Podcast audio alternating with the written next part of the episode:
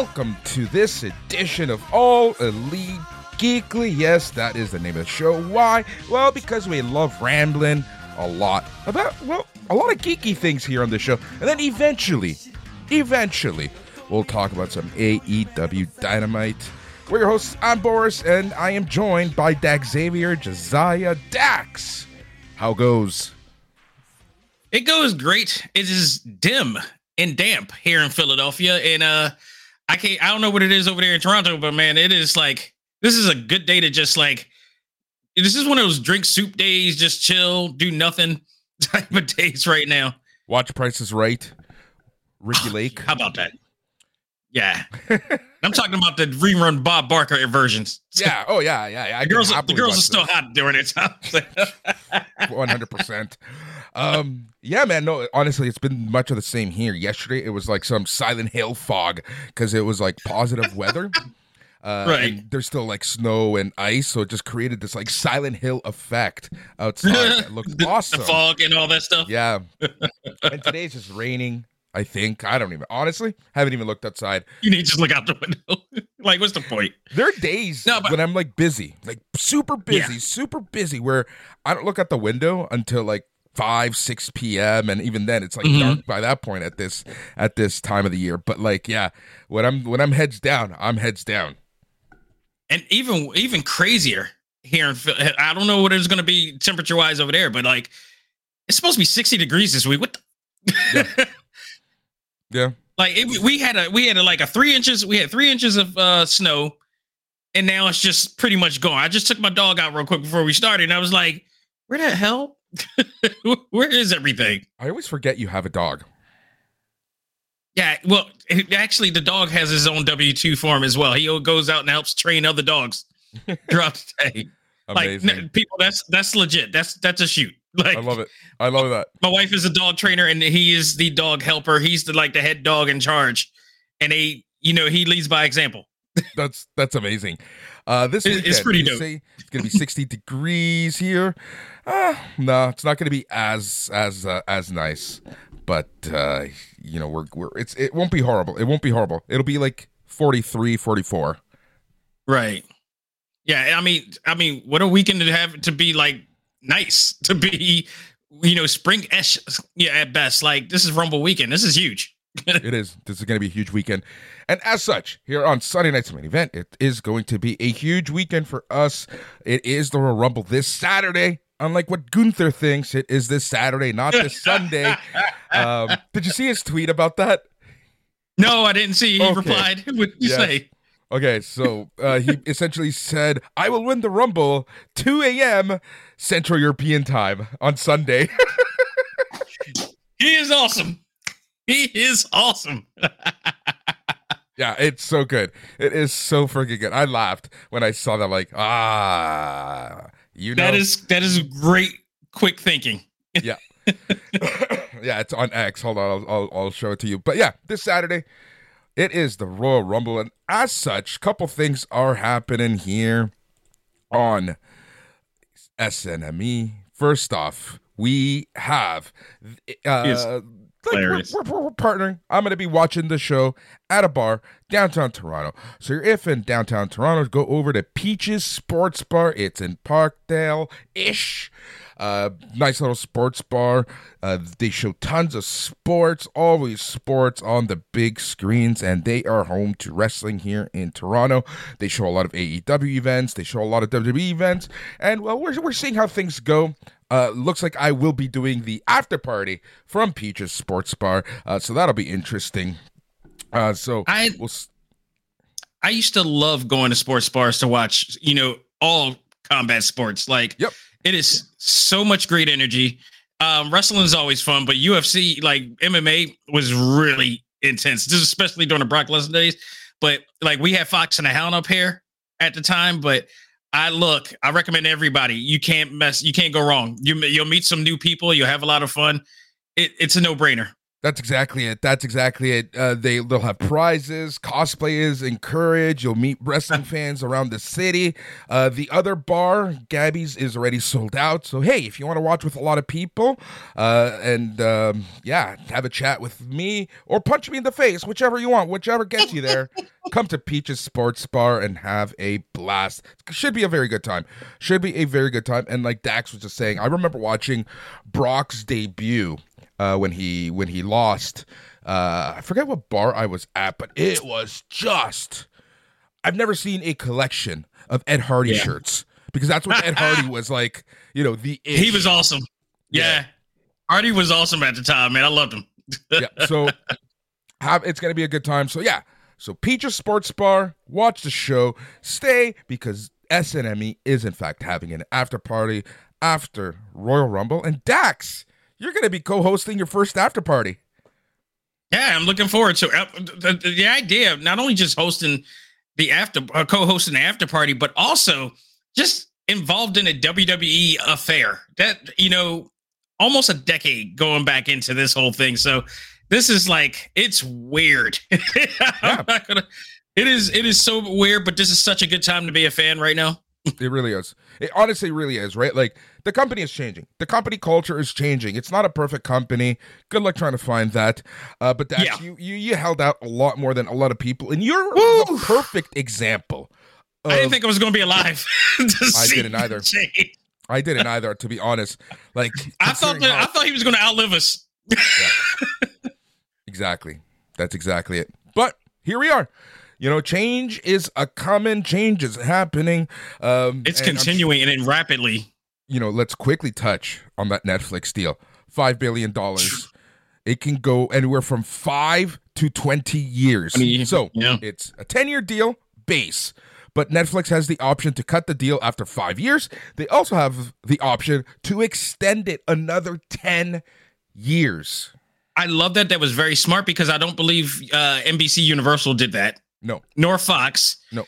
And during the time, when Vince was running it, they said that they were going to do this and end up doing that. Yeah. Upon getting the contract. So, you know, Netflix is using critical thinking right now, even though I trust the new regime right now.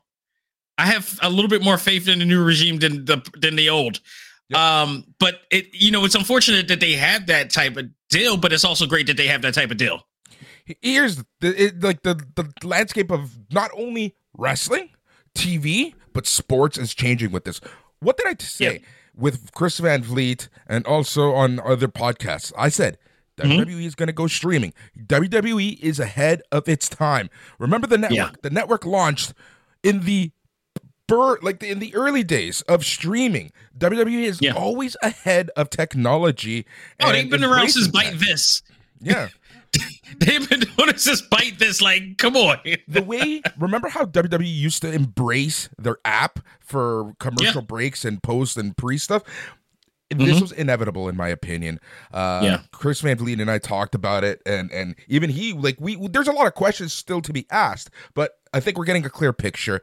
So essentially, outside of the USA, uh, Netflix is the home of WWE, including PLEs. Looks like the network is shuttering, um, and a lot of yeah. people are like, "Why would that happen?" People don't realize the money it costs to run a yeah. streaming service. Yeah, uh, it's so easy to just, it's so easy to just assume yeah. until you re- like anything, and, and and there's there's a high assumption rate among social media, among you know coaches around the world on what they think things happen until they actually do it. Yeah, it is exactly. such a different contrast of mindsets. That's, this is why AEW is not touching a streaming service, right? Like this is why they're going to do they're going to partner with someone like a WB Discovery to yeah. host and house things because it's just not yep. if you're not a tech company, you don't know what you're getting yourselves into and I can tell right. you this as a fact cuz when WWE started the network, I did apply for a job and have an interview at WWE for their for that new tech division. And, in Greenwich? Yeah, it was in Greenwich. Oof. And you can tell okay. they had no idea what they were looking for in any in in in a platform or in yeah. personnel. Mm. So, at the time. At the time. at the time. But yeah, Um, well, that and the fact that you were going to be a contract employee. So Yeah. Please don't, don't, don't. I. I hope that's another change that is something to happen down the line as well. But you know, slowly but surely things are every week, every week since I started, since January 1st, I'm seeing so many changes. And can we talk about the even bigger one? yes. Dwayne The Rock Johnson is TKO's new board of directors. Just because you said The Rock, The Rock gained five cents. Yeah. yeah, right. How about that? Um, geez. I mean, if ever a change, like, all right, Vince Tech leaving, that's one thing. Still didn't believe it. Kevin Dunn leaving, I was like, okay, now that's something. Dwayne Johnson working in the board of directors. I can't you can't understand the the the, the, the level of deepness that is. Y- And, and since we talked about that real quick, did you ever get a chance to research anything? That's you- literally my question to you. I Okay. didn't. Uh, Not yet. Not I did not either, but that's every time I mention it to somebody, like everybody just stops and like, you know what? I don't think I don't know. but what we're talking about, people, is basically, and it's probably it probably is like one or two that may have been possibly, I'm not sure, but we were talking because Dwayne is not white by any stretch. Um, he is half Samoan, half black. And this kind of leads me to wonder, and Boris to wonder, like, is he the first person of color ever in the board of directors of anything in revol- uh, involving WWE? And we had to think about that for a minute. And I'm like, we I- we got to research that. We really should research that. Yeah. Because this alone is, I mean, yeah, it's The Rock, and he has a lot of stake in it, but there's a significant factor that means a lot. And I, people can argue me this. I don't think this would ever happen if Vince was still around. Considering that, you know, The Rock, Dwayne Johnson, and Vince McMahon, WWE were fighting over the usage of The Rock. Just goes to show Yeah. you.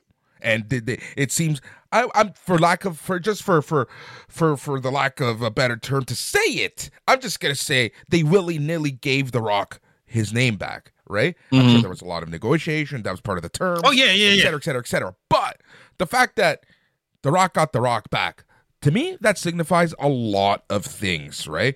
And Yep. that's, to me, a huge sign to other wrestlers as it pertains to ownership and rights of their Yep. names. And he may have. I mean, but that's one of the significant things that I'm talking about. Like they, you know, he may be able to put his two cents in. He may have some influence in a lot of what's could happen in the future for a lot of people, for a lot of reasons, for a lot of things. Yep. This is extremely huge. Yeah. Right? So The Rock is on the board of he's getting like directors. 30, gr- 30 mil in uh in stock too. Whew, Yeah, my 30 million in stock. Just just just a measly. Just a measly. Yeah. Um. Here's the thing. It, it- somebody somebody actually said that um he's self-made. I will highly disagree with that. Um. Can we not give credit to uh, his ex-wife Dany? Right? Okay.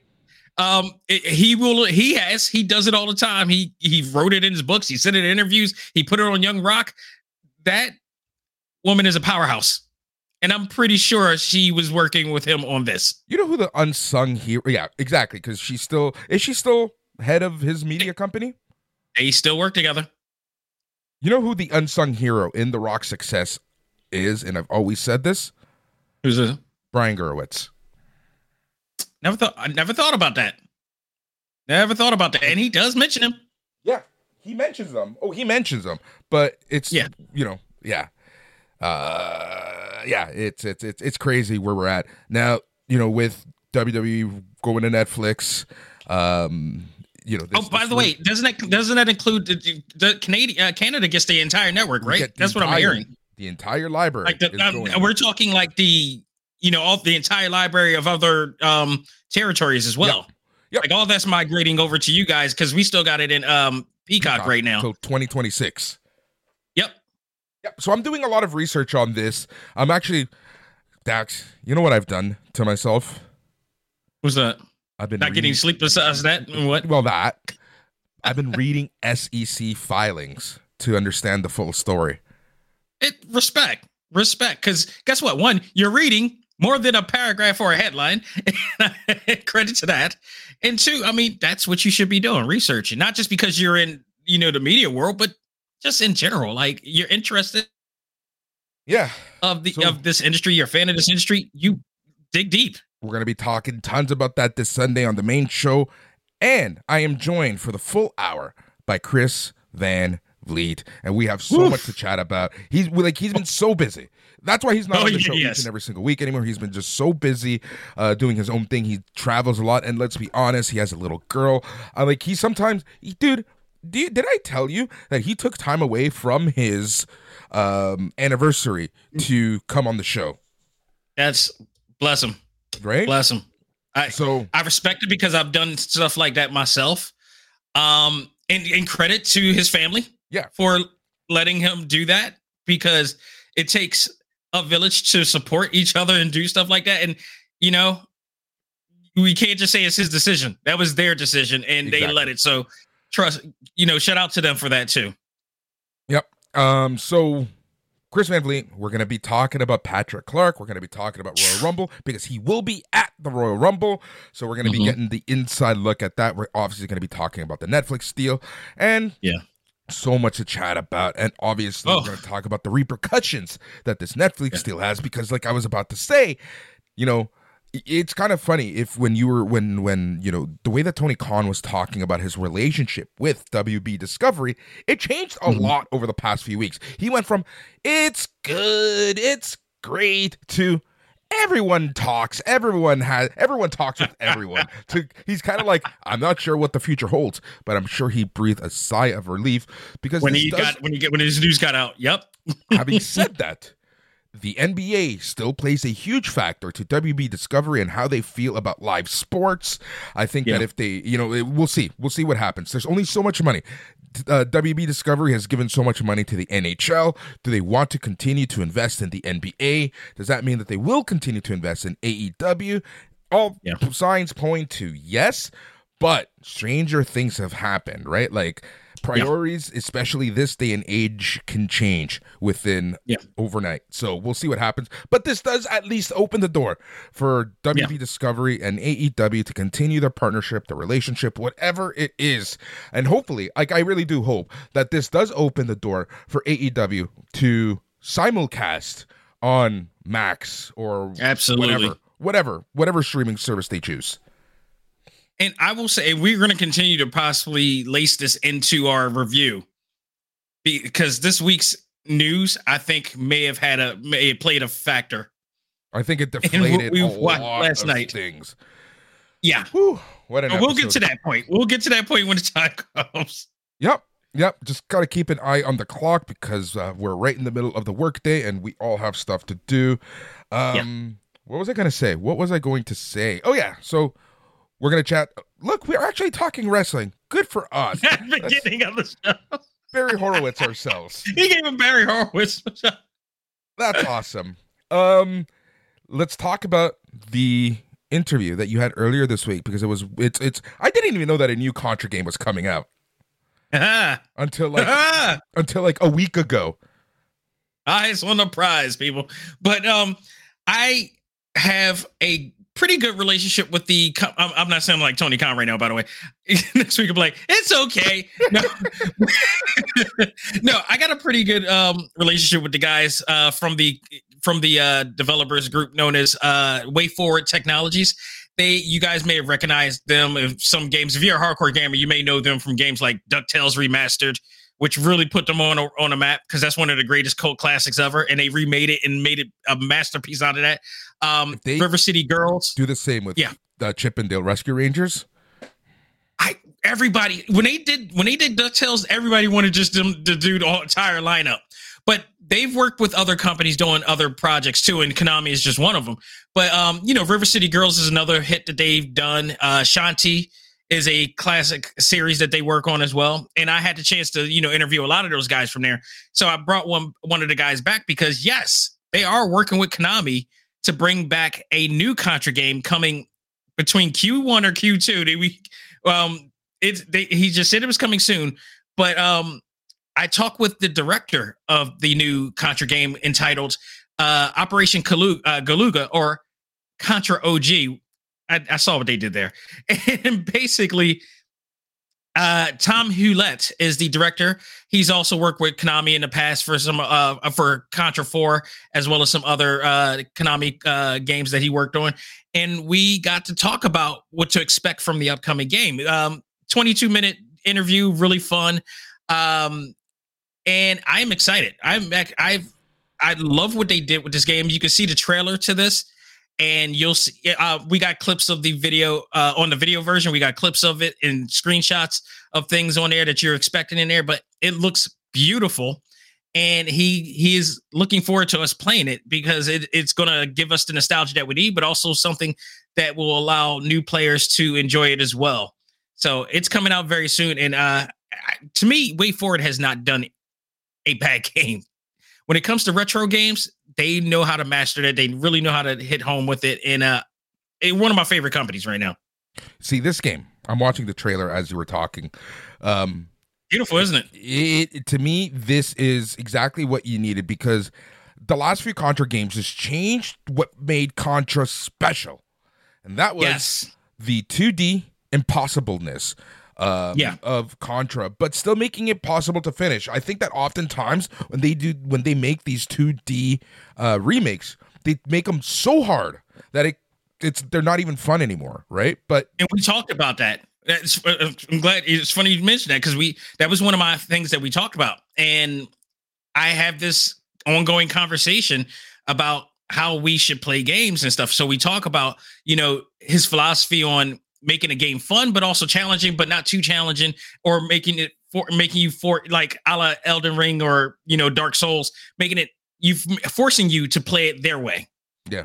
and not get a chance to really enjoy it. So we Mhm. cover a lot of that and, and much, much more in there. So I definitely highly check, uh, recommend checking it out. So, uh, so on Talk Time Live right now, uh, talktimelive.com, I should say, and the exclusive page, uh, right up the top, latest episode is also on audio as well. You could, you know, check it out on the road or in the office right now too. Uh, just my first, uh, 2024. And, uh, there's maybe some few other, uh, developers coming soon too. Awesome, awesome. Yeah, it's in my queue. I was kind of hoping to listen to it last night, but I just got so busy rocking out to the Ghostbusters 2 soundtrack while I was doing the slam report for Dynamite that uh, by the time I was done, I was just like, eh, I'm too tired. And I like paying attention to these interviews. Like, it's, Right. it's- you do such an awesome job, man. Like, you ask the right questions because you can tell that you have, have a passion for this Mhm. stuff. Um, and, and yeah, it's, it's good stuff. I always like He did enjoy one of the questions I gave him too. So it, I love hitting I love hitting people with questions they don't expect because Yep. you know they they probably hear people you know they probably get interviewed by people all the time and so a lot of times it could be some of the same questions and whatnot. So I love hitting them with a question that just like oh that's a good one. Let me think about Mhm. that for a minute. I love that. I love that. All right, what else has happened in the world of gaming, comics, anime? Uh, Well, just I looking- just basically um, finished playing. Uh, I reviewed that last week. Uh, Prince of Persia oh yeah, and the Lost Crown. It- have you played um Metroid Dread? No. Okay. If anybody played Metroid Dread and really enjoyed that game, you're going to enjoy this probably even more. Um, this was just a fantastic game. Um, I did a full review on it, but like this was one of the first A plus games that I gave this year. Um, it is if you like that Castlevania, um, you know the uh, the Metroidvania style gameplay, this gives it to you. But it also gives you like a dragon. It's Prince of Persia meets Dragon Balls meets you know Marvel in a lot of ways. They added some really awesome stuff to this, and and the um, protagonist Sargon is just he he's probably one of my favorite Prince of Persia main characters ever. Like what they did with this game was just it, it was just fantastic. The audio, the um, the audio and and voice acting is great. The um the the landscape of the map is just beautiful. The stage designs, the map designs, everything is just so well done. And they just used the used the um Metroid Castlevania template and put their spin on it beautifully. Uh, you know, Ubisoft has gotten some heat for some stuff that one of the guys have said recently, but look, one, you do own this game. I can't speak for future games, but this one, this one's a must. This one's a must play, and it, it probably may. Is there's a possibility if we're not if it doesn't get forgotten because it's so early in the year, Yep. it may actually get um a nod a nod for uh game of the year or or some category. Very cool. Very cool. All right. But we're praising more thing before video we- games right now. Oh, hold on. Yeah. Oh, go ahead. Go ahead. I think you're already reading me. We're Hit it. praising video games right now. There's a game Uh-huh. coming out in five days that we have to talk about. Um, I kind of feel like we like like I, I'm so torn on this game for so many reasons. Kill the Justice League. Ah, that wasn't the game I thought you were going to talk about, but yeah, um, I'm telling you right now, I'm not buying it. You're not buying. That was my first question. Not, Suicide nope. Squad. Kill the Justice buy- League. Here's the thing: not because I played the I played the, de- the uh, debate and enjoyed it. Mhm. This is a this is once again a full protest on my behalf because I'm not playing another Marvel Avengers live service type of experience. They claimed that this game will eventually have offline mode. This is not because I don't have strong enough bandwidth. I have huge bandwidth. I got big cojones of bandwidth. But it's just a matter of like, I don't want to. First of all, for those, again, the say the old saying, those who forget the past are doomed to um, repeat it. If you don't remember what we went through with Marvel Avengers in 2020 up until this point with last year when they finally closed it down, and we found out that they were go- they were trying to charge us three thousand dollars for one game. That's three thousand over three thousand dollars in content. This game is aiming to try to do the same thing. Still in plastic. Still in plastic. Never played once. Still in plastic.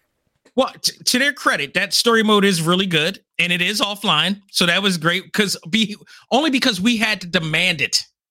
We demanded because they were the deal was with Marvel Avengers is that they were originally, and this was a practice that some companies were doing, and they immediately shut that down because fans were demanding, no, we paid too much for this. We better be able to replay, we better have some replay value with the story campaign. And they were only going to allow us to play that story campaign once, and then we were just going to immediately go to uh, multiplayer, which became repetitive and redundant after a while. Um, so they they acted like you know we were going to do it anyway. No, they weren't.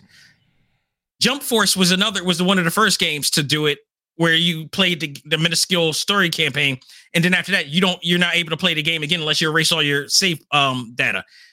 Kill the Justice League is the same type of platform without the strategy. They know better by now, but they're still trying to go about it the way that they are. It's still online reliant, which I'm not a big fan of.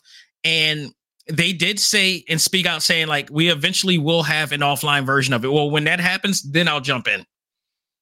And Right. I, because there's a lot to want to play this game. I mean, Kevin Conroy's last performance is on It- there. Samoa? Samoa Joe is King Shark. That's the most I mean- beautiful part. That Kevin Conroy's last performance as Batman might be tainted by greed. but they also claim that they will preserve that performance and voice. We'll see. Um, I'll believe when I see it. And this is so sad because it's Rocksteady. That's These the guys, part that kills me. This isn't EA. no, exactly.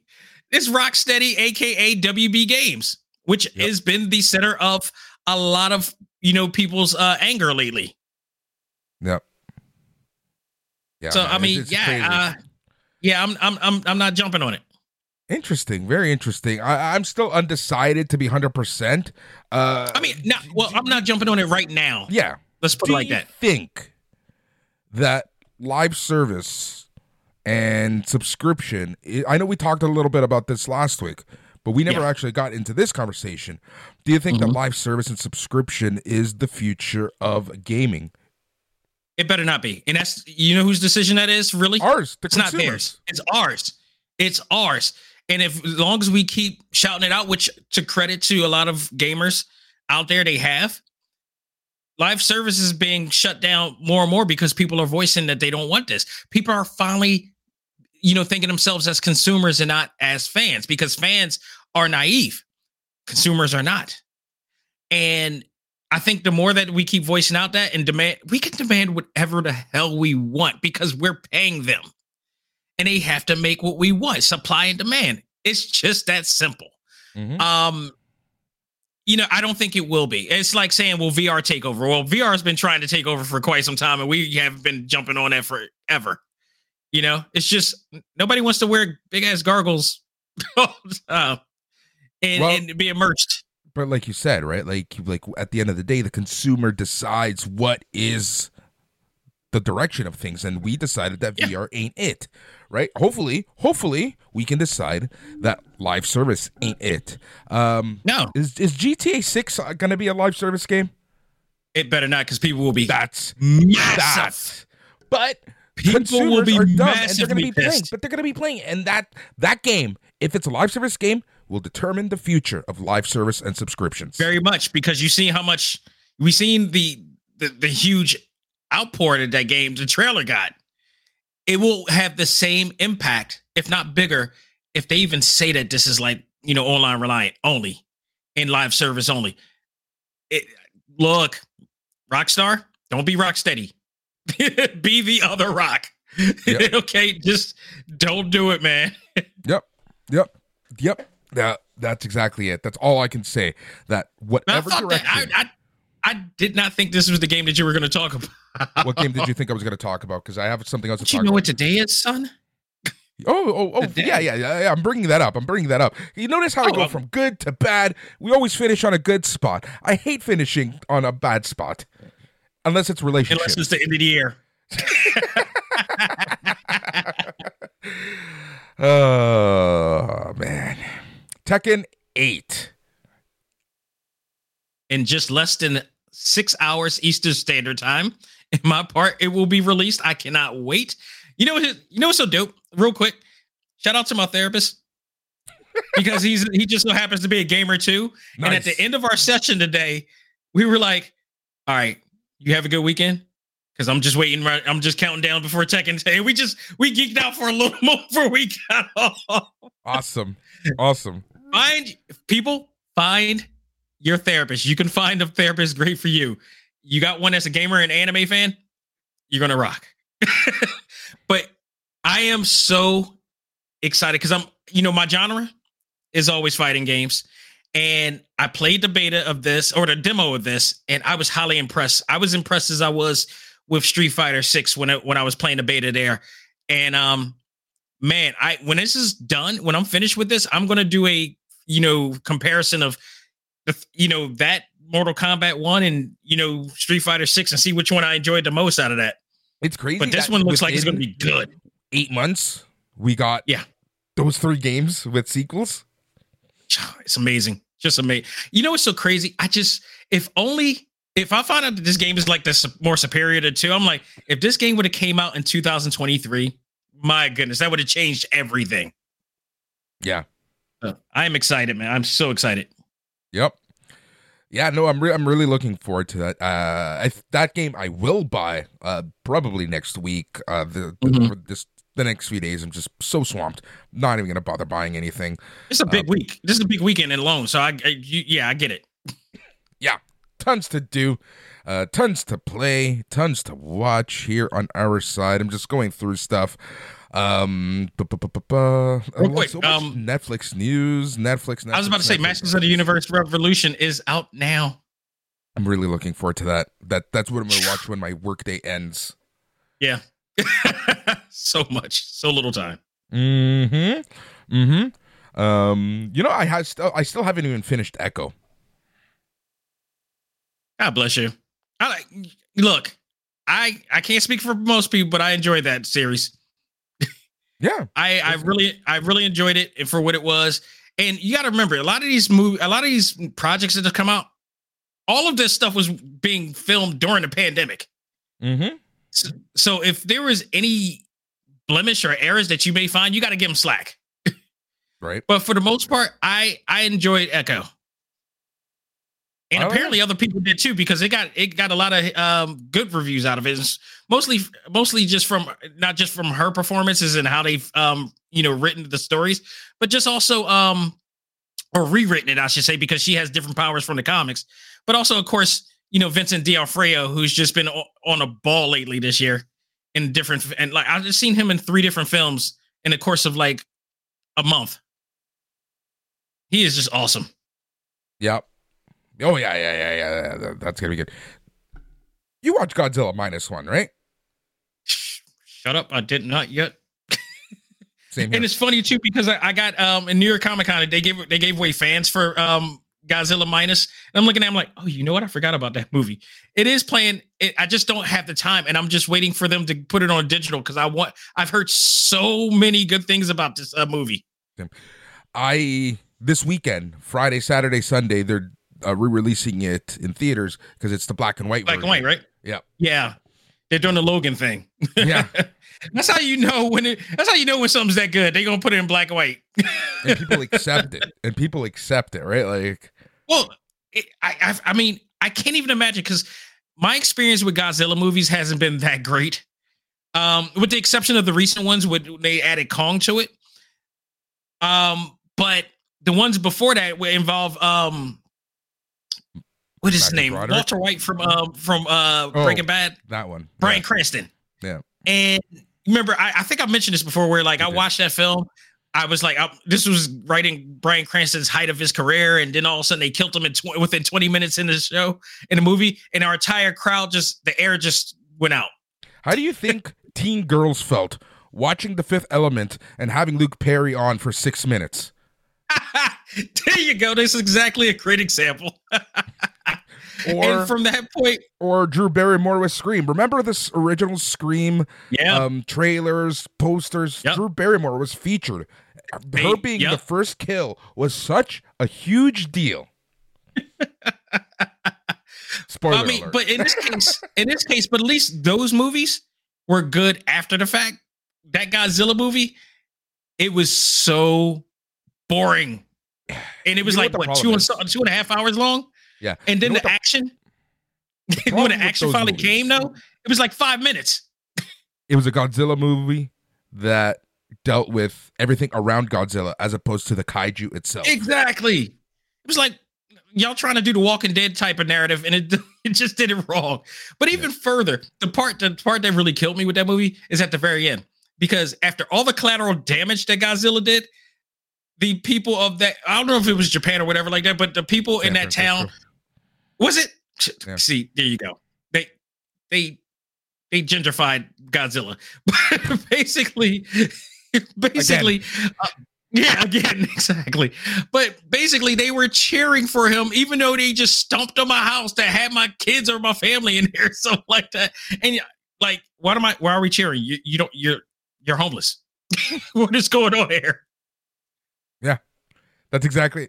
That's one of the things about the MCU that I did appreciate, but I wish they got into a little deeper. Was kind of like the after effects of the Avengers. Like, do you really like them or what? Right? Like, Mhm. um, especially, and we we see this in subsequent stories like Spider-Man: Homecoming, right? Yeah. Like the effects of the heroes and how they left the city and shit like that. Well, no, well, we actually did. No, we did see that. Like Falcon and the Winter Soldier Yeah, that's had what that I mean. type of aftermath mean. narrative. yeah, Yeah. Um. Yeah. Pete, yeah. Peter did have it too. Who else? Um. Oh, Nick Fury. yeah, exactly. Nick Fury in um in uh Secret uh Invasion. He Yeah. he was still tripping out over the fact that he was blipped. Yeah, always forget always forget about Secret Invasion. I mean, so yeah, they do. They have to some extent, and some people like Thor, just like it's another day for him.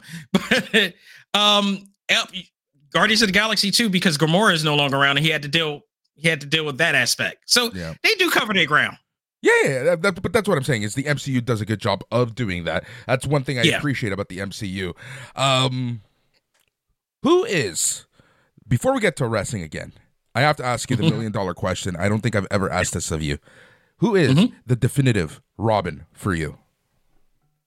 Damn, that's a good question. Chris O'Donnell. No, I'm just kidding. I'm talking about like actual comic book Robin, not actor, the, the definitive oh, for me. Robin. Oh, Yeah. for me. Oh, to, I mean, shout out to Dick Grayson. You know, you got to give him his respect. Yeah. You see, it's funny. I think people. I say Dick Grayson because uh, I read started reading comic books so young. He's the So OG. I- I read them as my brother read them. Right. yeah. Um. It, it's funny because Damian Wayne has essentially turned into the go. essential Robin nowadays. Well, here's the thing. I, I said give Dick Grayson his respect and his flowers. But if you talk about my favorite or best Robin, Damian. Damian is both like it's like if Batman and Vegeta from Dragon Ball Z had a kid. he is just so pompous, but at the same time, he's he's way more aware and alert than I think any of the Robins have been. Isn't that And he's probably- Trunks is? No, but Trunks not a Trunks is not a little d bag though. Like Trunks is like still ni- he's no no he is Hold not. He's never been. I I know my Dragon I know, Ball I know. I know, I know. he's never been like Damian. He's never been like um entitled. You know what I'm saying? Yeah, yeah. But Damian comes off like he is well prepared because of his training from the shadows and from Batman to some extent, and and uh, Talia. I, he, who better to be Batman once he actually gets his mind right? I felt That's like he, he he he. That was the thing. It's like Robin will always be Robin or Nightwing to that extent, but he felt like he could never fill the shoes. Damian is he is assertive and confident enough to fill those shoes. You know who I feel That's what I for? love about him. Stephanie say it again? Brown. Stephanie Brown. I feel bad for Stephanie Brown. People always forget about Stephanie Brown. Uh, no, yeah, that is true. but it is. I mean, Damian's just he's so appealing because of his, you know, his character. And I love the Super Sons. Yeah. I, I love those two together. Tim Drake, eh, eh. Tim Drake I mean, was probably the most qualified in regards to mindset and IQ and things like that. But he doesn't come off like he wants to be the next Batman. He just wanted to be the next Robin. Exactly. Exactly. Well, that's why he. So I mean, I'm for that, and that's what he wants to do. It's fine. Jason, that's a whole nother story. Jason, Jason, I I love the how hated Jason Todd was when the comics were coming out. Like so much so, we I, I don't think a lot of people realize that when mm-hmm. Death in the Family was happening, we had the choice of whether Jason Todd was dead or alive. There was a vote. I remember a this. fan vote, maybe as legitimate as Cyber Sunday, but there was a fan vote and everyone wanted Jason Todd dead. Oh, those times. Those were the times. I mean, technically he was, but they the twist was crazy. I And love the by the way, you know, that yeah. it took so many years for that twist to happen. yeah, uh, which, that's awesome though. But and not only that, um, as, as far as animated movies, Batman movies, um, the Red Hood movie is one of my favorites. Oh, that that's movie, if you ever, oh, it is, oh, it's so awesome. that's so good. That is my favorite one by far. Yeah. my favorite one. Um, and uh, Dark Knight Returns. Yeah, that yeah. I think mine's is Dark Knight Returns is dope. Part one and part two. That um that, good. that was dope. But also, um Batman Superman Apocalypse.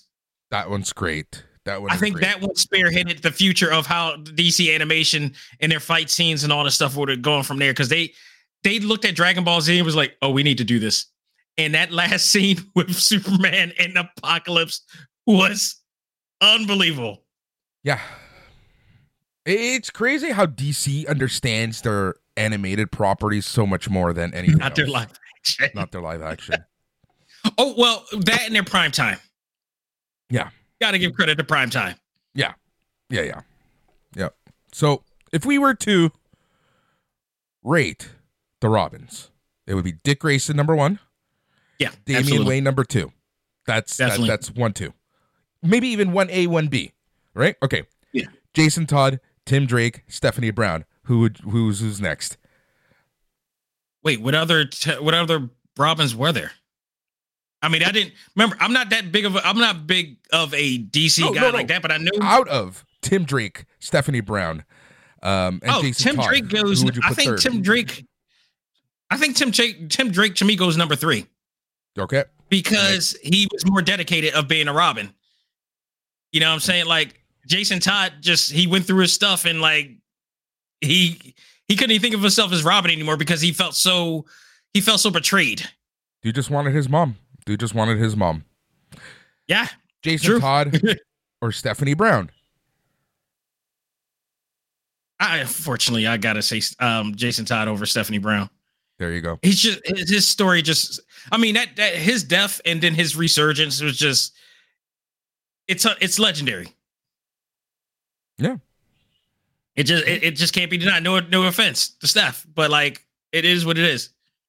Yep, exactly. There you go. So Dick Grayson, Damian Wayne, uh, Tim Drake, Jason Todd, Stephanie Brown. Yeah, that's my lineup. Robins. That's the definitive lineup. you heard it here first. Uh, the reason why I bring like, that up is because I saw this article talking about why Damian Wayne is the best Robin, and I'm like, is he? Is he really? I mean, it's arguable.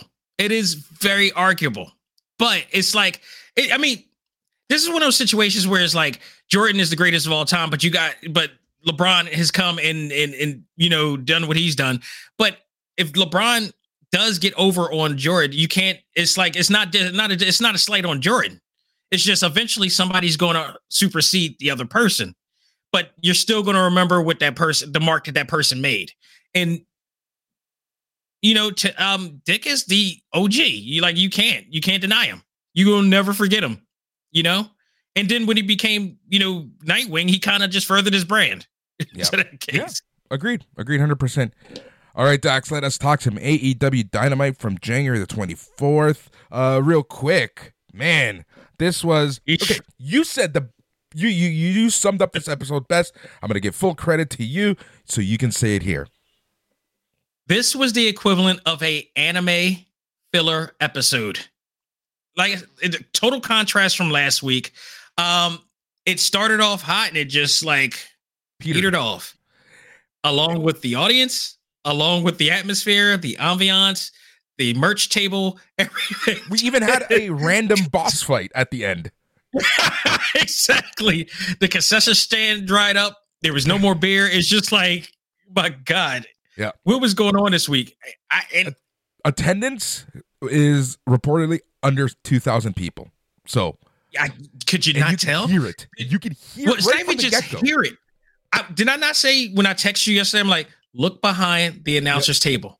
It was darker than dark, and being at an AEW event now, no, granted, Philly was all Philly was like filled to the brim at the Liacouras Center still. when it was there, but you can see when a dark when it's like extra dark.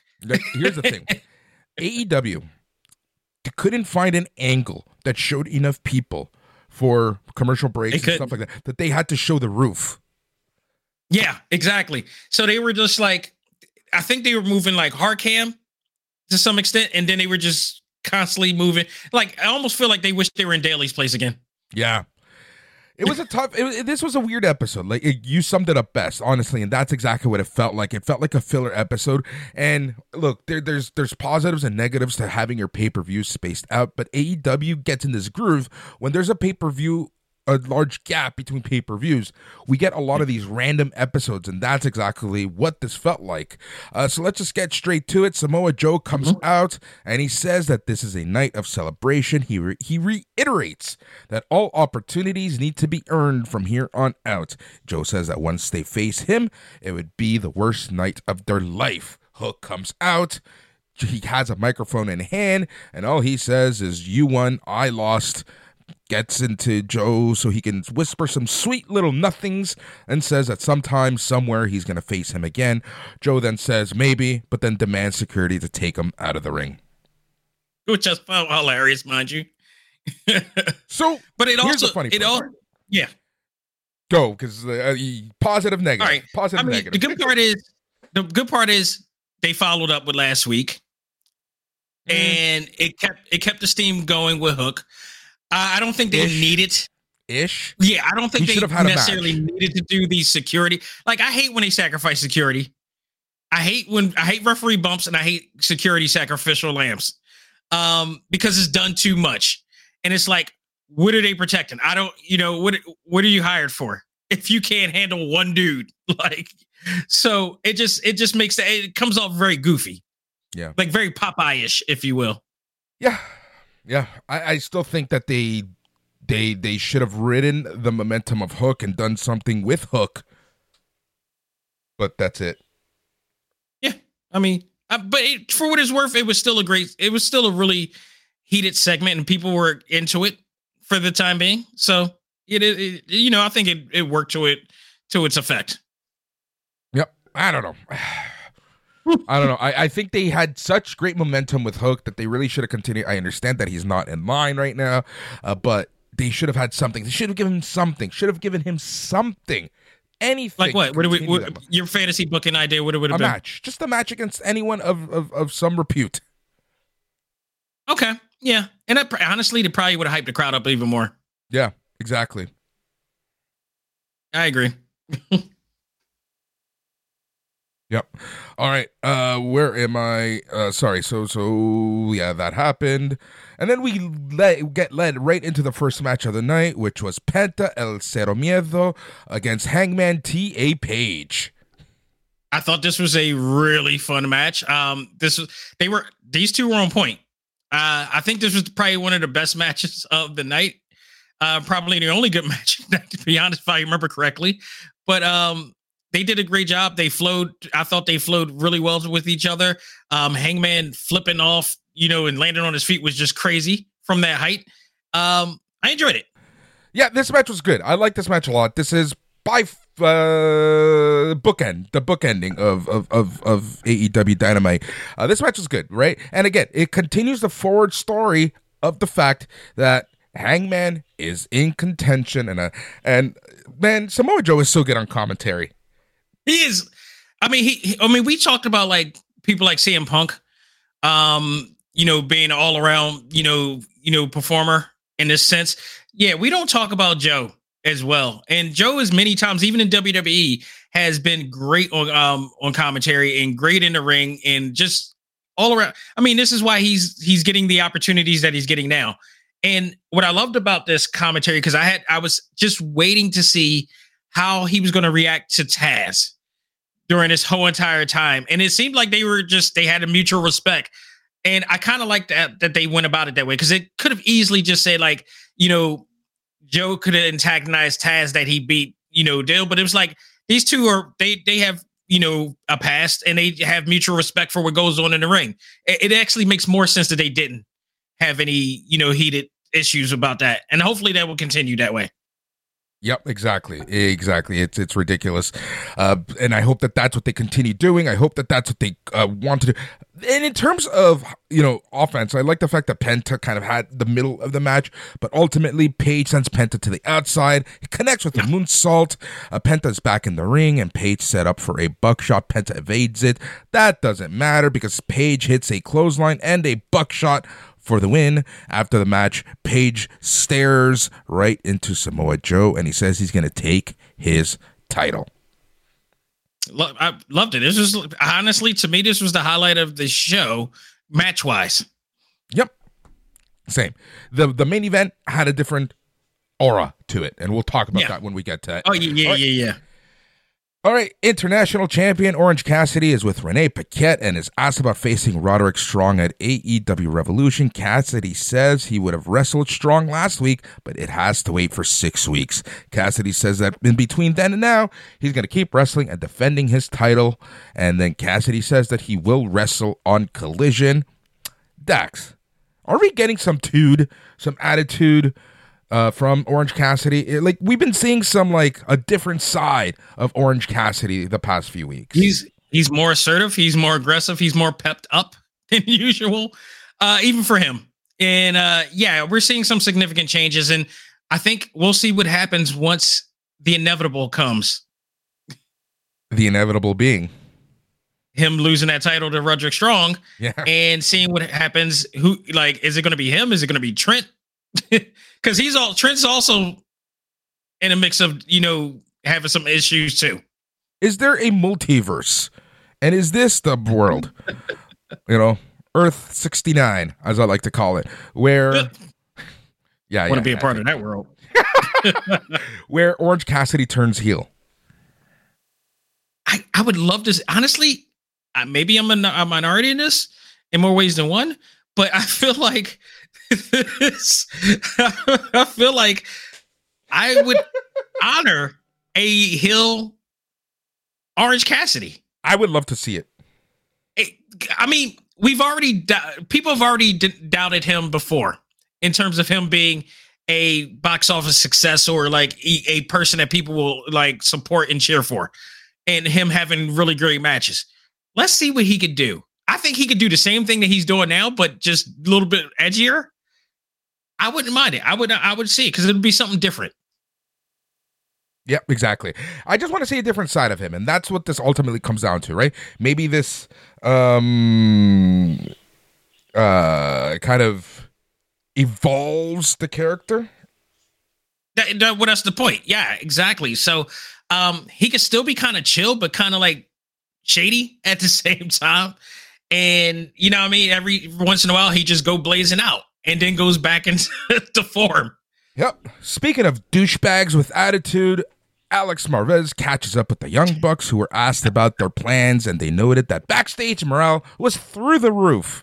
Which is kind of funny because I'm, and we'll talk about this uh, between yeah. this interview and another interview on this show. Um, mm-hmm.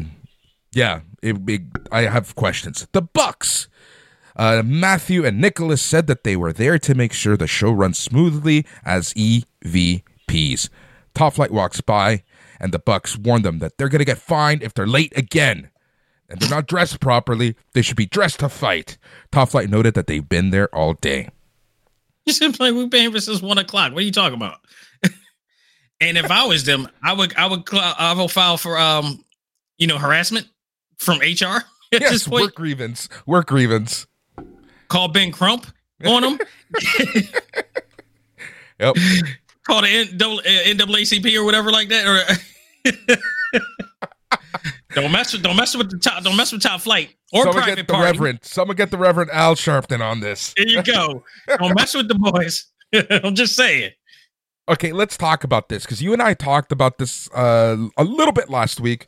We talked mm-hmm. about this offline during our, our sweet little nothing text to each other this version of the Bucks. I love when the Bucks lean into being dicks because you know if the internet wrestling community thinks that's what they are, if the internet wrestling community hates them, dude, lean into it. And that's what I love about this. The fact that they're not only leaning into their dickish attitude, but mm-hmm. they're leading into a thorn on everyone's side, and that is yep. them being executive vice presidents.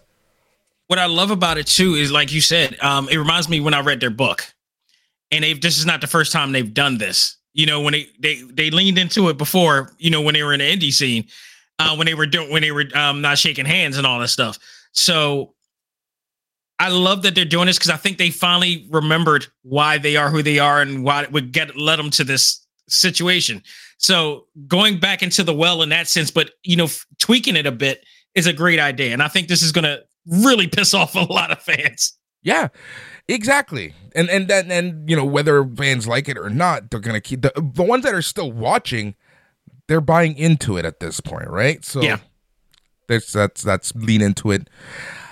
They're fine. Wardlow, yeah, with the king with the undisputed Kingdom versus Trent Beretta with Orange Cassidy, Rocky Romero, and good old Chuck Taylor. Yeah, it was what it was. I will say this. I, I do like the fact that um Wardlow was using the last rites yeah, I think is perfect for him. He's not. I, I really got tired of him doing the uh the entire thing. Just one big boom, and my God, look, I'm sorry. I know they're professionals. I can't see how they could be slamming on the boards as hard as he did. Trent hit that ring hard with that damn power bomb. It was. I, I, I would lose my. I would lose. I would lose my entire breath. I was going to say, there's no way he wasn't winded by that. Oh my god, it was shoosh. My goodness. Yep. So yeah, Wardlow wins. To no one's surprise, after the match, Orange Cassidy, Rock Romero, and Chuck Taylor check on Trent. Undisputed King era uh, look on, and Trent is very frustrated to continue the storyline that Trent Beretta might be leaving best friends, which I think is great. And uh, you need you need wrestlers to be frustrated every once in a while. They need to sh- show this type of. You got to remember, this is a sport that they're supposed to be doing. You know what, what I'm saying? This is not a this is not a theatrical stage, even though it's a theatrical stage. It is a ring that they're competing with, and if they lose, they need to you know feel like you know it's. And again, there's there's going to be this ongoing debate about what whether you know the the the rank the ranking system. But from storyline wise, the ranking system should make people feel bad about their performances if they don't make it up that rank. Yep. And if done right this time, it should make sense into the story. If if if if if what what's that famous saying? If uh uh I know what you I know what you're gonna say, but I forgot it too. I, I forgot it. Anyways. All right, so then we get a video package hyping the main event between Adam Copeland and Minoru Suzuki. Uh, the only good thing about this video package is the fact that we understand the motivation of Adam Copeland wanting to face Minoru Suzuki. So this match is important to Adam Copeland, but at no time throughout here and the main event do we know why Minoru Suzuki matters. Why Murder Grandpa matters. It's, yeah. they've done this so often. They've never properly introduced Minoru Suzuki to the audience, and bringing in these these these these New Japan guys, fantastic. Audience doesn't care. Cool. Yeah. You're bringing um, in. You, you're right. There was, in, was there ever has there ever been a video package? No, not for Suzuki. You bring in Yuji Nagata. Fantastic. I don't give a shit. Right. I mean, come on. I mean, for us who are in the know, that's Blue Justice. He's legend. You know what I mean? What we need to, and, and again, I think this is the misconception of Tony just thinking that he's catering to the hardcore and not catering to the, the casual fans that are that may actually be watching this. And I think that's one of the biggest things that I don't like that he does that I feel like I got to give WWE credit for because they really cater they really lean on and cater to their casual fan base a lot. Um, and so a lot of times I've noticed they reintroduce people and they, you know, their packages is a lot better when it comes to stuff like this. So yeah, this is one of the things that I think Tony needs to learn big time if he really wants to stay afoot. Yep. You got to introduce people properly. WWE doesn't get this right a lot, but have you noticed ever since you started rewatching, especially like the newer call ups from NXT, how before yeah. matches, between matches, there's always a video? Yeah. Yeah. And I'm, I'm grateful for it because I do remember they used to do it back when I was watching, but it's good to know that they're still doing it to an extent. Um, because they, I think, and I do think it is by design that they do that. They did this immediately when day one came because certain people will probably be coming back with the news that certain people were gone So they knew that they were getting new new face new faces into their product again. Again, especially with Tony Khan owning Ring of Honor. Ring of Honor was really good at respecting their guests, you know, wrestlers that are coming in, like all the all Japan guys, all the New Japan guys and stuff like that. Um, I wish Al Simpkin was there, or at least you know Gabe Sapolsky for God's sake, because this would have been a whole different type of ball game in terms of like really showcasing their talent and stuff like that. So yeah, I agree. Yep, exactly. Um, but we'll see. We'll see. I don't know. It, it, it's something that really frustrates me with AEW, um, and and and and you know, like I hate nitpicking, but this is, I think, a fair nitpick. Anyways, let's go from something they, bad. They, they affect they affect the overall. Yes, I agree, and I would love to debate you on it, but I can't. Yeah, exactly. Oh, I know you love to you love to debate me, and I love our conversations that we always have offline. Like it's it's, it's uh, you keep me on my like toes. To I like I like to put another perspective, but not from a contrarian sense, yeah. but just like a possible like you know. But what about this? Philosophical, more or less, more yep. more than contrarian. I'm contrarian just to piss people off on purpose. Like I used to do that to Matt Eder. So the you're, the, you're the problem with the internet right now, man. Go home. but I. I do it from a place of love. No, that, that's always the excuse. I don't want to hear that crap. Nah, it's don't, so don't anybody listening believe the crap that he's talking about is place of uh, love. Place, place of love. Bone at your neck with some crap like that. Why do you think I'm in sales? How about that? and engineering sales, like the most. Anyways, Renee Paquette introduces Diana Purrazzo, an AEW Women's World Champion. Oh, highlight number two. right? I'll let you do. I'll let you go ahead because I'll just make a mention afterward. But lead on. Uh, Mariah May and Luther are there. Storm broke up the body shaming that Purrazzo faced and said that there's much more to shame her about. Storm acknowledges that they have history, but says that doesn't give her the right to demand a title shot. Storm notes that Purrazzo may be the best technical wrestler in the world, but she will twist Purrazzo's lips so hard she'll need an epidural. I swear she just comes out of that at the tip of her tongue sometime. She Dude, just ad libs a lot. That's I feel like she just ad libs. okay, here's what we won't do right now. We will not address the Deanna Prazo, Prazo thing that's going on online. No. Respect and double standard, mind you. When we have a heavyweight champion, a male heavyweight champion of certain stature as well, and I damn sure know you ain't gonna say anything to his face. So respect to the queen, and she is awesome. I'll just leave it at that. But you missed out the the significant part of this of this um segment of them doing the two tone filters Yeah. I was, What- I was yeah. Yeah. with Exactly. the high hell. I thought that was clever as all hell. I thought that was brilliant. It's the details. These details are so good. I know there are some people who hated it for some reason, um, but I loved the two filters live on camera on screen. It was done so freaking well, and It was, and it came out of nowhere too. It's like Renee Paquette sat in the middle. I really wish that that's the one detail I wish she could have been like Two Face. you know what's funny because that she would have played right into that too. Yeah, That's the awesome part. She would have played right into that. But you know, it for what it for what it was, it was really well done. It and they did a really great job. And I like that, that. I also like the fact that they are implementing some real world stuff into it somehow, and it, it assimilates really good into it. So it was, I thought it was dope. I like how they're playing off the fact they go so they're letting Toni Storm do her thing, right?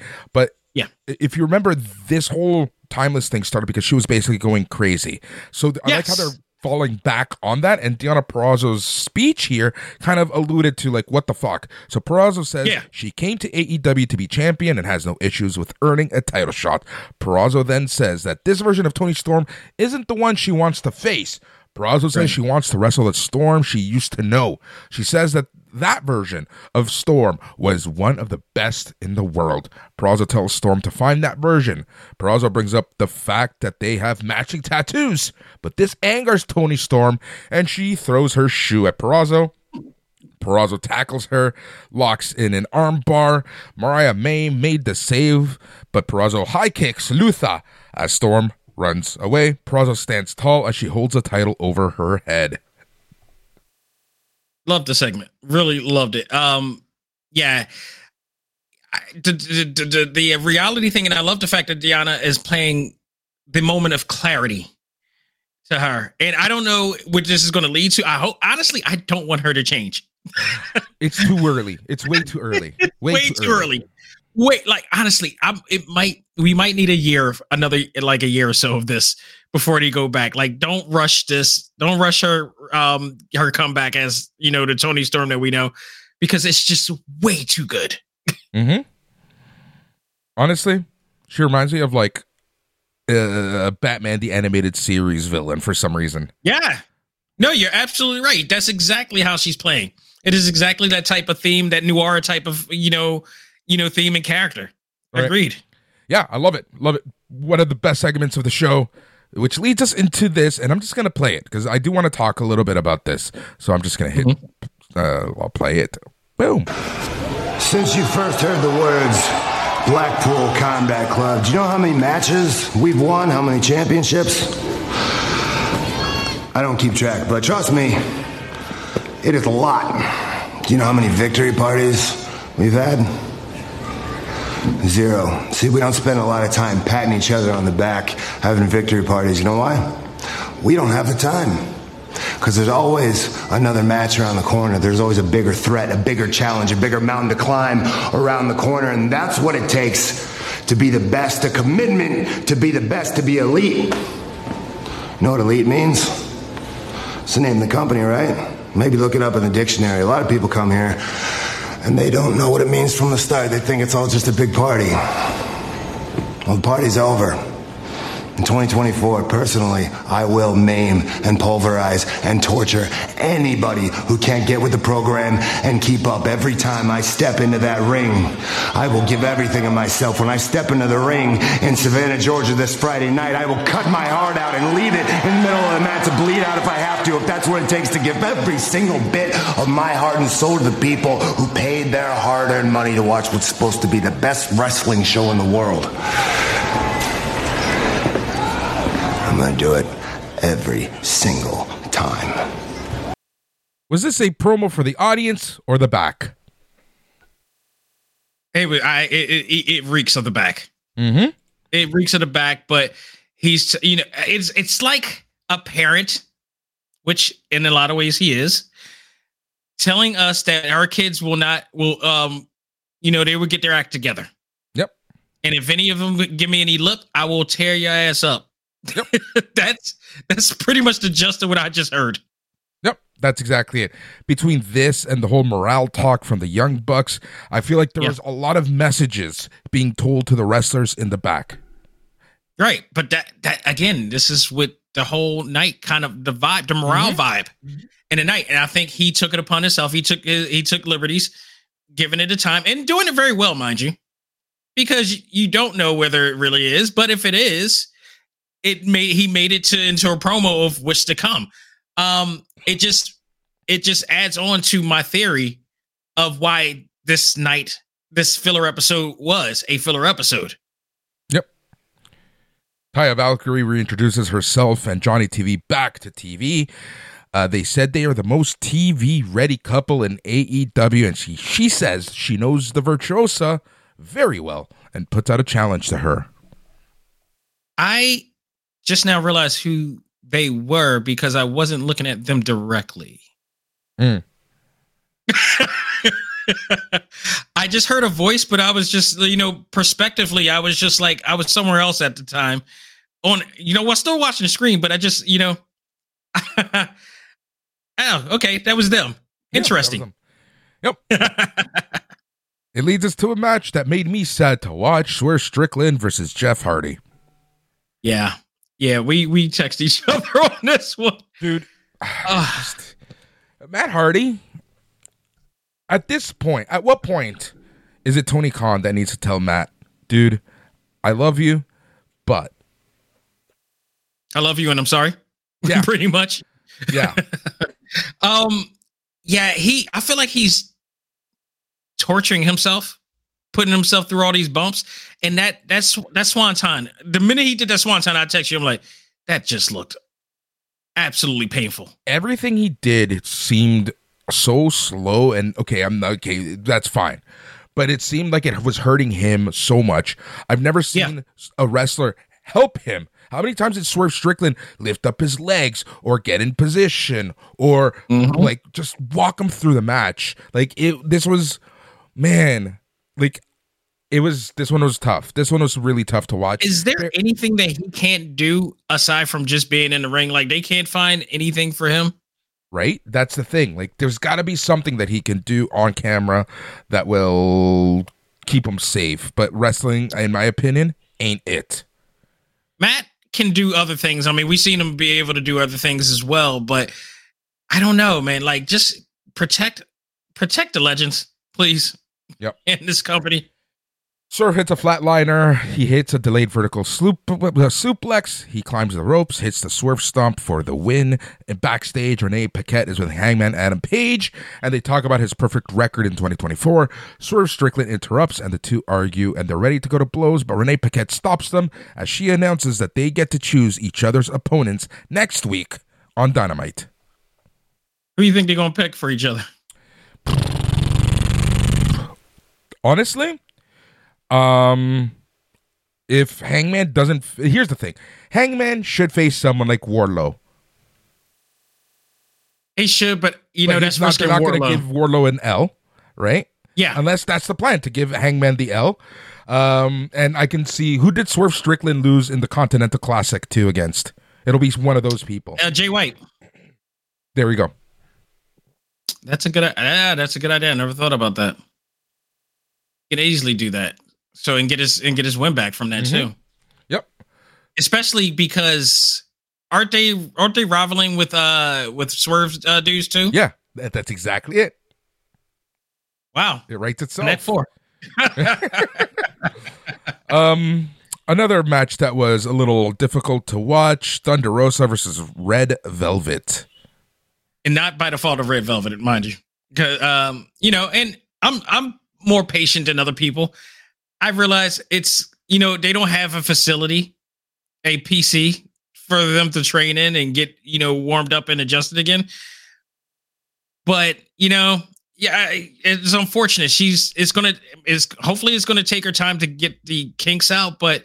Right now, it's just yeah. It, she's getting wins where people think that she doesn't deserve to get these wins. Yeah. And I- it's hard for me to argue that.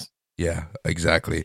Uh, Rosa teaches that she teases that she wants the AEW Women's Championship.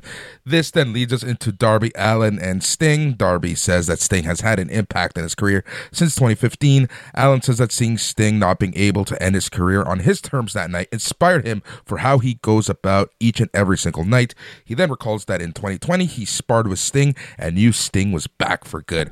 Allin then says that since the rankings are back and they are undefeated, they want a title shot. Allin asks Sting if he wants to finish his career as a champion. Sting, in so many words, says that he's all in. The Bucks, though, were watching and doing hard EVP work while this was happening. You know, you don't need a crystal ball to predict the obvious. We talked about this uh, a couple weeks ago. It looks like it's happening. So, title change and then title change. You know, which is I feel gonna, bad for Starks and Big Bill because like they did nothing to deserve this, right? Like no, no, no. I don't. Th- I don't think it's a punishment thing for no, me. not a punishment, think, but like I think next? for what it's worth, for the amount of t- for the amount of time that they had it, they did some really. I mean, it's been a few months with them with those titles, right? Mm-hmm. I think they did fairly well. I, I, I don't mind. I mean, it didn't feel like transitional to me. Um, and they won at times when we thought they were going to lose. yeah, So I don't know. I mean, yeah, I mean they're a makeshift tag team. Let's be real. They weren't really a No. tag team tag team, but they were a makeshift tag team. They somehow made it work for what it was worth. And um, you know, of all the people to lose to, why not Sting yeah, for exactly. this case? All right, backstage, the champions, Ricky Starks and Big Bill, accept the challenge. And Stark says Sting won't even make it to AEW Revolution. This match is going to happen in two weeks. Talking about rankings and earning title shots, you might as well. This is what gets to me about AEW. You have to earn your spot, you have to win. Rankings are back. The former ROH six man tag team champions, Mogul Embassy, face and get a title shot against the AEW World Trios champions, the acclaimed and Daddy Ass. Explain to me the logic behind this. I guess that the, the six man titles don't count That's in this in the, thing, trios right? titles Like don't all count. night, you're drilling us with rankings, rankings, earning your spot, and you have people who literally just lost their belts getting Mhm. a title shot. So this, this like, I'm not saying any like from a logical point of view. If you're going to be putting this is the whole thing. If you're going to be pushing rankings, it needs to make sense. And it's not easy to do either. No, I'm So- not. That's exactly it. Here's the here's here's my theory. Isn't there can there be an algorithm or some type of system, a Excel sheet, something that can help them keep track of this stuff to hmm. know who's going to go up and down? I bet you in the internet, I'm going to look for this. I bet you there's someone who's good at math who can figure this out with an algorithm, with an Excel sheet, with something so easily. I mean, I know how to I know how to do formulas in Excel, but I'm not going to do it. but um yeah, because I, I feel like a lot of times when they do the ranking, it's from from their head, which is not the best place to do it, and you get convoluted with a lot of stuff every so often in, in, in your head, especially when it comes to trying to book a, a show. So I can understand that, but like finding a system that you know, uh, you know, uh, computer wise would help this greatly. Like I Yep. still don't even know how WWE uh, 2K's uh, ranking work. Exactly. Exactly. Anyways, Cage. What happens here?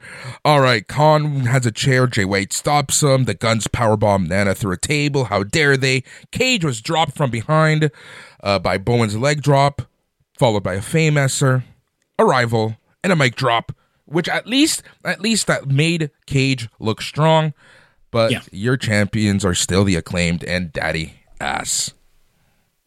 Yeah, uh, I mean, it was it was a good, it was an okay match. I mean, I didn't think the only thing I highlight I took a highlight from is I actually love the Bullet Club Gold's new entrance and themes music.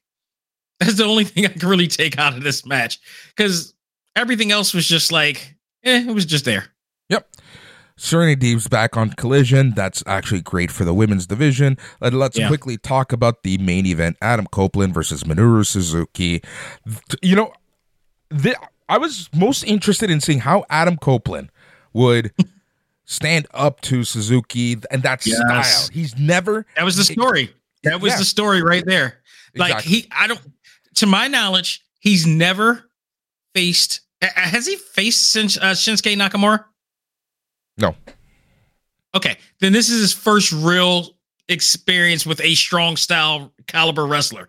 And I joked and said, like, look, the minute his elbow connects to uh to Copeland's jaw, he's gonna think he's gangrel. Yeah. his mouth is gonna be bleeding like crazy. It- it- it- uh, He'll knock him sure right back to the attitude era. He even he even did the um what is it called the uh the the, the, the his DDT the uh the Gangrel DDT. Yeah, yeah, exactly. So I mean, Taylor to to Copeland's credit, he hanged. He did. I was very surprised. Uh, I mean, and it's funny. I, I hate this because I shouldn't be surprised because he's he's a high level caliber talent, but Japan Strong Style is a whole new different beast, and not everybody can hang. All right. Combined total age of 105 years in this match. Mm. Damn, Right? Jesus. That makes me appreciate it a little more. I, I Yeah. liked the match a lot. I did. I really did. I did But for what it for what it was when I'm- at the time. I'm it watching, was, it's like- yeah, Both of these guys are over 50. yeah. It's it's insane, insane. But yeah, they they managed to impress me. I, I was very impressed with this match. Yep. All right. More Adam more Copeland- more Copeland than anything, of course. Yeah, Adam Copeland hits Suzuki with an unprotected turnbuckle and hits the kill switch for the win. Gets on the mic and essentially reminds everyone that he's still going after Christian Cage. And that is the show. Well, that and like he's never been hit this hard ever, Yeah. and that is that is believable. Yeah. So one of the things I wanted to point out real quick before we end is that they announced Saturday's collision lineup. One You're of which about something.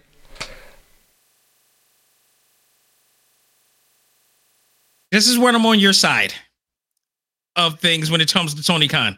And one of the things I didn't want this company to be was a WWE, you know, copycat. And I'm starting to see a, a little bit of that every so often now. And it's starting to piss me off because I see it in every single promotion that tries to rival. We've seen it with TNA and all this stuff, and I'm seeing it here. They're doing a cage match, which I was cool with because I love cage matches. And then this week, it's all of a sudden it's a escape the cage type of cage style cage match. I hate those style of cage matches. It, I never liked them in WWE. I always hated them. They made no sense to me. Um, and now he's taking from them. Why? Why did this make help me make sense of this? I don't know. I can't. I, I honestly can't. I thought they hated each other. I thought they want to kick each other's ass. But no, you just got to run away from your opponent to win. That's my Maybe point. I, Yeah, and it's if it was a heel, a sneaky heel like a like a like a Ricky Starks, perfect. That's Or- a or perfect way to win. But when or it's six, when it's six guys who want to kick each other's ass, you imagine if that was like blood and guts? right? Escape the cage and win. After everybody gets in, you gotta you gotta run away out. Don't give them ideas. That'd be like the worst thing since the reverse battle royal. let me let me just go ahead. yeah. Let me just say um one thing, which I actually forgot. So you might as well go ahead. Tell people where they can find your other work. Well, this I will remember, and that is ACMG Presents Talk Time Live, which is my podcast that caters to all things anime, comics, movies, and games. Go to talktimelive.com. You can check out all of our audio episodes, our video exclusives with Tomm Hulett, and many, many more in the world of anime and comics and movies and games, and much, much more. Do that and talktimelive.com and wherever you listen to podcasts. Awesome, Dax. As always, thank you so much for joining me here on this show. And just remember that here on Sunday night's main event, we have a busy lineup of things still to come. We have the Smack Daddies, uh, we have uh, Steve Swift's Portland review. They're always fun to listen to. And then, you know, you just go and watch the actual episode. You can find everything on YouTube the way that he does. Uh, we have an MLW review already up from the Reload show uh, this past weekend, which looked pretty good. Uh, like I mentioned, Smack Daddies are on Friday. Eric with the Impactful show as we lead into the weekend. And the weekend is full of a lot of stuff. Royal Rumble watch party at Peaches Bar, downtown Toronto. Come by. We will have an after party where we turn things over to you and get your feedback. Myself, Dax, and Andre are going to be hosting that one. And we might have some special guests. We'll see. And then the main show on Sunday, where I am joined by Chris Van Vliet for almost the entire hour as we chat the world of pro wrestling. And we're going to get into some pretty, pretty interesting topics. I can guarantee you that. Thanks so much for listening. We'll be back next week here on All Elite Geekly. And remember, stay tranquilo.